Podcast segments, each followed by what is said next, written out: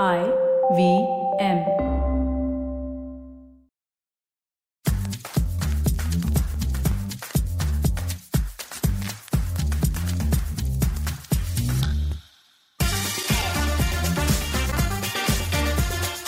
Are you somebody who says no for everything?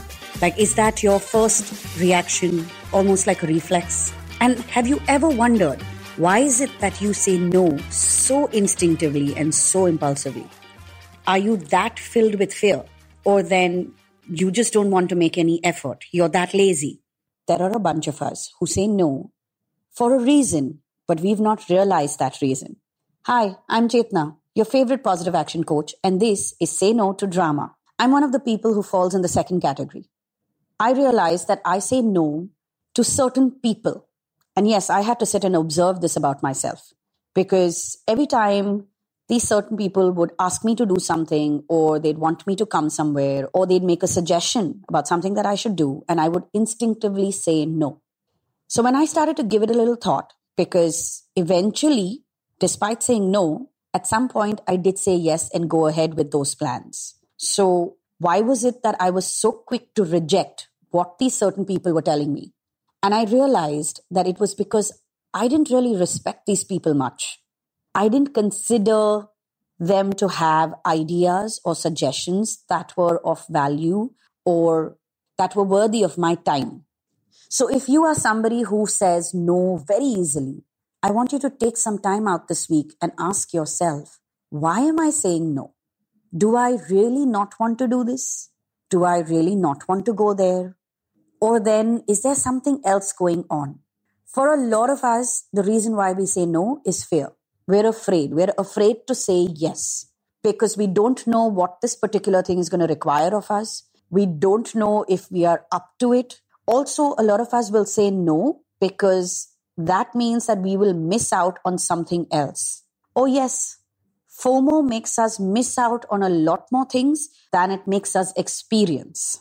And then there are some of us who just say no because we're lazy. We're too comfortable where we are. We've become complacent in a certain way. So if you fall in either of these two boxes, this is a problem that can be fixed. Tiny, tiny actions. Step one, ask yourself, why am I saying no? Do I really not want to do this or do I really not want to go there? Why am I not listening to this person? Is this specific to this person? So why am I saying no? Step one is to understand that. Step two is to start being honest with yourself. If you really want to do something, then you need to nudge yourself to say yes, which means the reflex no will come darting out. However, you have to catch yourself or you have to correct yourself by saying, actually, hold on a minute. Maybe I will come along. Maybe I will do this. Let me think about it and get back to you. So, step two is to flip the no to a yes. And step three, which happens over a period of time after you have aced step two, is to start saying yes more consciously, which means it will require you to have presence of mind and a better understanding of your preferences as well as desires. Now, there is a third set of people also. This is a set of people who will say no just because. Yes, literally, that's their reason. They have no reason to say no. It has nothing to do with their preference. It has nothing to do with whether they're lazy or not. They just have a bad habit of rejecting everything. This could be coming from the fact that they have been rejected too much or too many times, or that their ideas and their notions have not been heard and not been given any space by other people. And so, subconsciously, they may be rebelling.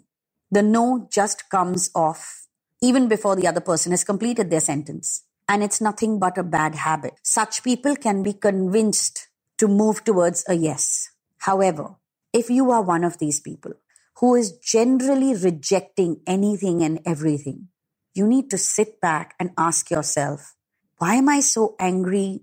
Who am I so angry with? And why am I so averse to things?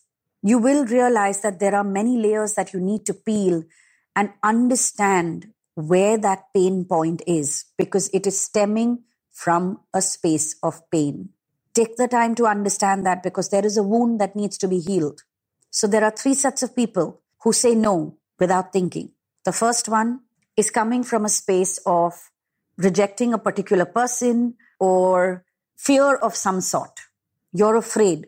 The second might be coming from laziness, just not wanting to move, just too comfortable, just kind of complacent. And the third could be coming from a space called a bad habit. But every bad habit has a root. You need to find that root in this scenario. Because when you are saying no to everything, you are missing out on life.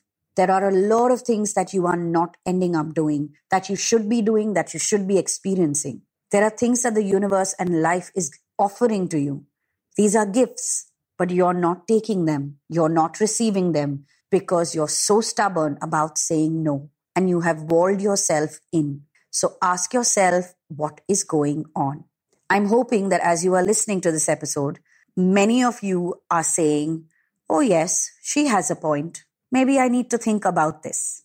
If this episode got you to that point, you just said yes to something. And may you say yes to a lot many more things going forward from here.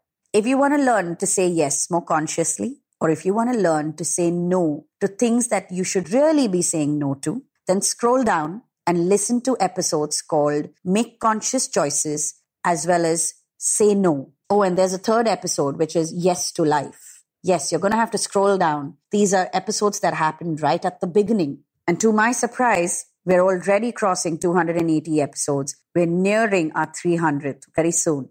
So thank you so much for listening in. And all these previous episodes are available on the IVM Podcast app and website. Also, if you need to book a session with me to understand all these layers of saying no and saying yes, and you want to change your habits, then DM me on Instagram. My handle is Positivity Angel.